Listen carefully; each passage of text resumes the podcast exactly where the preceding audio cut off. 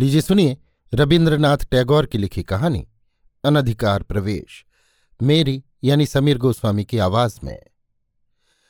एक दिन सवेरे सड़क पर खड़े खड़े दो लड़कों ने आपस में एक मुश्किल काम के लिए होड़ बदी। होड़ का विषय था, कोई मंदिर के बगीचे से फूल ला सकता है या नहीं। एक लड़का कह रहा था, मैं ला सकता हूँ। और दूसरा कह रहा था, हरगिज नहीं। सुनने में तो काम आसान लगता है। पर करने में क्यों कठिनाई है, इसे जरा विस्तार के साथ कहना ज़रूरी है। स्वर्गीय पंडित माधव चंद्र तर्क वाचस्पति की विधवा स्त्री, जयकाली देवी, श्री राधानाथ जी के मंदिर की अधिकारिणी है। स्वर्गीय अध्यापक जी को संस्कृत पाठशाला से जो तर्क वाचस्पति की उपाधि प्राप्त हुई थी, हज़ार कोशिश करने पर भी वे अपनी स्त्री के सामने एक दिन के लिए भी उसे प्रमाणित नहीं कर सके थे। किसी किसी पंडित के मतानुसार वो उपाधि सार्थक हुई थी। कारण, तर्क और वाक्य सब कुछ उनकी पत्नी के हिस्से में आया था और पति रूप में वे उसका संपूर्ण फल भोगा करते थे। सत्य की प्रेरणा से इतना तो कहना ही पड़ेगा कि जयकाली ज़्यादा बात नहीं करती थीं। पर अक्सर दो ही एक बात में यहाँ तक कि नीरव रहकर ही प्रबल से प्रबल बतक्कड़ का भी मुँह बंद कर देती थीं। जयकाली कद में लंबी, मज़बूत, पतली नाक वाली और बुद्धि में बहुत तेज थी। पति की मौजूदगी में ही उनकी देवोत्तर संपत्ति नष्ट होने की नौबत आ पहुँची थी। विधवा ने अपनी बुद्धि से उसे बचा लिया। इस स्त्री की प्रकृति में पौरुष का अंश काफ़ी था, इसलिए उनका सच्चा साथी संगी कोई न था। स्त्रियाँ उनसे डरती थीं, पराई निंदा और छोटी छोटी बातें या अपना रोना उनके लिए असह्य था। पुरुष भी उनसे डरते थे। क्योंकि गाँव के मुखियाओं के मंदिर संबंधी महाआलस्य को वे इस तरह नीरव, घृणापूर्ण, तीक्ष्ण कटाक्षों से धिक्कारा करती थी कि वो उनकी स्थूल जड़ता को भेद कर अंदर तक पहुँच जाता था। इस प्रौढ़ विधवा में कठोरता से घृणा करने और उस घृणा को कठोरता से प्रकट करने की असाधारण शक्ति थी। न्याय में जिसे वे अपराधी ठहरा देती, उसे बात और बिना बात, भाव और भंगी सभी तरह से बिल्कुल जलाती चली जा सकती थीं। गाँव के हरेक क्रियाकर्म में, विपद या संपद में, उनका उत्साहित हाथ बराबर काम करता था। सब जगह वे अपने लिए गौरव का स्थान बिना कोशिश के बहुत ही आसानी से प्राप्त करती थीं। जहाँ वे मौजूद रहती, वहाँ वे ही सबके ऊपर प्रधान पद पर होती। इसमें स्वयं उन्हें अथवा उपस्थित किसी भी व्यक्ति के मन में संदेह होना असंभव था। रोगी की सेवा में वे सिद्धहस्त थी, पर रोगी उनसे यम के समान डरता था। पथ्य या नियम तिल भर भी इधर उधर होते ही उनका क्रोधानल रोग के ताप से भी अधिक उत्तप्त हो जाता, जिससे रोगी की दशा और भी खराब हो जाती। ये दीर्घकाया कठिन विधवा विधाता के कठोर नियम दंड की तरह सर्वदा गाँव के मस्तक पर उद्यत रहती थी। कोई भी उससे स्नेह या उपेक्षा करने का साहस नहीं करता। गाँव के सबके साथ उनका संबंध था, किंतु फिर भी वे अकेली थीं। विधवा के कोई संतान न थी। बिना माँ बाप के दो भतीजे उनके घर पले थे। कोई पुरुष अभिभावक न होने से उन पर किसी तरह का शासन न था। फिर भी कोई ये नहीं कह सकता कि स्नेहांध बुआ के लाड़ प्यार से वे बिगड़े जा रहे हैं। उनमें से बड़े की उम्र थी अठारह साल। बीच बीच में उसकी सगाई की चर्चा छिड़ती थी और लड़का भी इस मामले में दिलचस्पी लेने लगा था। पर बुआ जी ने उसकी इस सुखवासना को एक दिन के लिए भी पनपने नहीं दिया। और स्त्रियों की तरह किशोर नवदंपत्ति का नवीन प्रमोदगम दृश्य उनकी कल्पना में अत्यंत उपभोग्य और मनोरम प्रतीत नहीं होता था।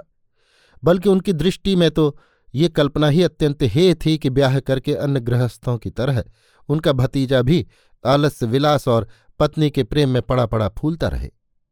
वे कठोरता के साथ कहा करती कि पुलिन पहले रोज़गार करना शुरू करे, तब उसका ब्याह होगा। बुआ के मुँह से ऐसी कड़ी बात सुनकर पास पड़ोसनों के हृदय फट फट जाते। मंदिर ही जयकाली का सबसे बड़ा अपना और प्यारा धन था। ठाकुर जी के शयन वसन स्नानाहार में तिलमात्र भी त्रुटि नहीं हो पाती थी। पुजारी ब्राह्मण दो देवताओं की अपेक्षा इस मानवी से बहुत ज़्यादा डरता था। पहले एक जमाना था जब देवता का प्राप्त नैवेद्य आदि देवता को पूरा नहीं मिलता था। कारण पुजारी ब्राह्मण की एक और पूजा की प्रतिमा गुप्त मंदिर में थी। उसका नाम था निस्तारणी। गुप्त रूप से घी, दूध, मलाई, मीठा आदि नैवेद्य, स्वर्ग और नरक दो जगह बट जाया करता था। परंतु अब जयकाली के शासन में पूजा का सेंट परसेंट हिस्सा ठाकुर जी के ही भोग में आता है। उपदेवताओं को जीविका के लिए अन्यत्र शरण लेनी पड़ी है। विधवा के यत्न और प्रयत्न से मंदिर का आँगन साफ़ सुथरा चमका करता है, कहीं एक तृण भी अव्यवस्थित नहीं पड़ा रहता। एक तरफ़ माचे पर माधवी लता है, उसका सूखा पत्ता नीचे पड़ती ही जयकाली उसे उठाकर बाहर फेंक देती है। मंदिर की सजावट, सफ़ाई और पवित्रता में कहीं तिलमात्र भी व्याघात हो जाए तो विधवा के लिए वो असह्य हो जाता। पहले मोहल्ले के लड़के आँख मिचौनी खेलने के लिए इस आँगन का थोड़ा बहुत उपयोग किया करते थे, और कभी कभी बकरी के बच्चे आकर माधवी लता का कुछ अंश खा जाया करते थे। परंतु अब वे बातें हवा हो गई। किसी खास पूजा पाठ या उत्सव के दिन भले ही लड़के आँगन के भीतर आ जाएँ, वरना किसी की मजाल क्या कि कोई भीतर को झांके भी। और शुद्धातुर बकरी के बच्चे को तो पत्ते के बदले लाठी खाकर दरवाजे पर से ही अपनी अज जननी का आह्वान करते हुए भाग जाना पड़ता। कोई भी अनाचारी व्यक्ति, फिर चाहे वो बिल्कुल अपना ही आदमी क्यों न हो, देवालय के प्रांगण में प्रवेश नहीं कर पाता था। एक बार जयकाली के एक यवन करों से परिपक्व कुक्कुट मांस भक्षी भग्निपति ने गाँव में आकर मंदिर प्रांगण में प्रवेश करना चाहा था, किंतु जयकाली ने तुरंत ही उसका विरोध किया और नहीं आने दिया। इस पर सहोदरा बहन से उनका हमेशा के लिए विच्छेद हो गया। इस देवालय के संबंध में विधवा की तरफ़ से इतनी अधिक अतिरिक्त अनावश्यक सतर्कता थी कि जनसाधारण की दृष्टि में वो निरापाखंड ही मालूम होता था। जयकाली और सब जगह कठिन कठोर उन्नत और स्वतंत्र थी। सिर्फ़ एक इस मंदिर के सामने ही उन्होंने परिपूर्ण रूप से आत्मसमर्पण किया था। इस प्रतिमा के आगे वे एकांत रूप से जननी, पत्नी, दासी थीं। उनके सामने वे सतर्क, सुकोमल, सुंदर और संपूर्ण विनम्र थीं। ये पत्थर का मंदिर और पाषाण की प्रतिमा उनके निगूढ़ नारी स्वभाव का एकमात्र चरितार्थ का विषय था। उनके लिए वही पति, वही पुत्र, वही संसार, वही सब कुछ था।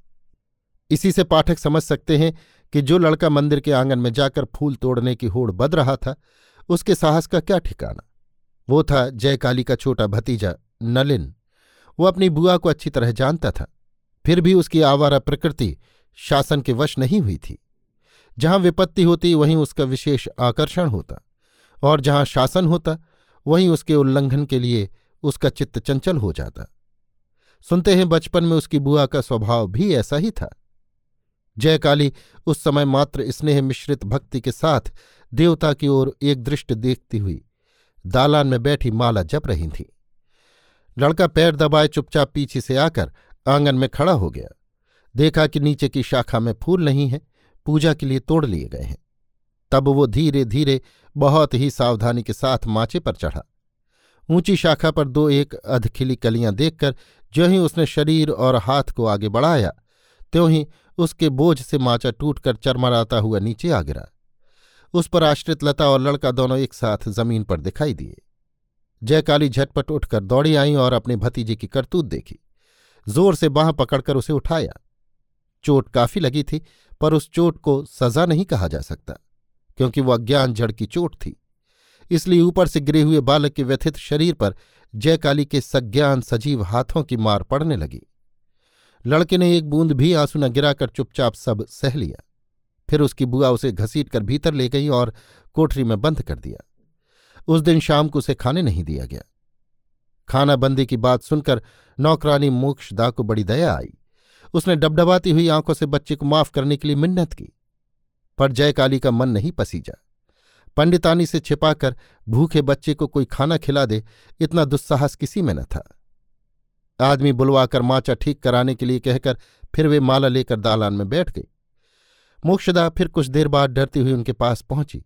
बोली दादी जी लल्ला बाबू भूख के मारे रो रहे हैं। उनके लिए थोड़ा सा दूध पहुँचा दूँ?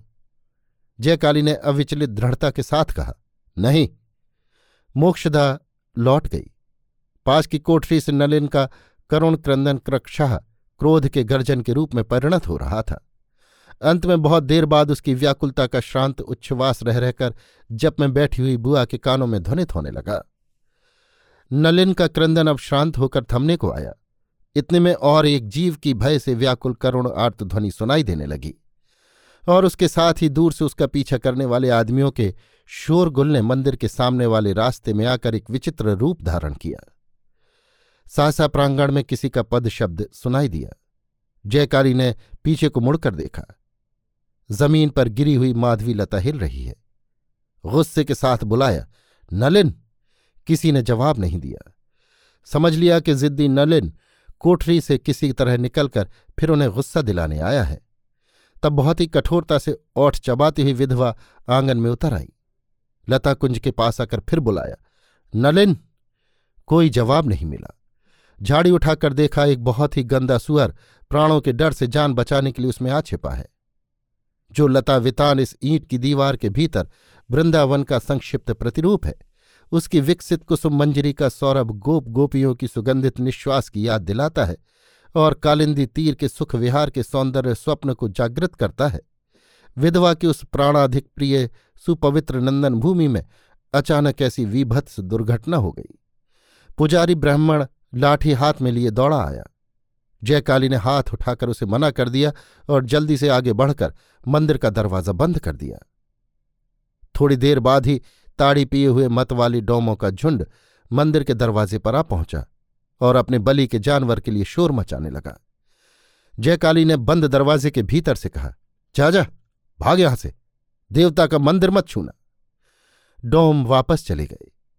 जयकाली पंडितानी जी अपने मंदिर में अपवित्र जानवर को ठहरने देंगी। ये प्रत्यक्ष देखकर भी उन लोगों ने विश्वास नहीं किया।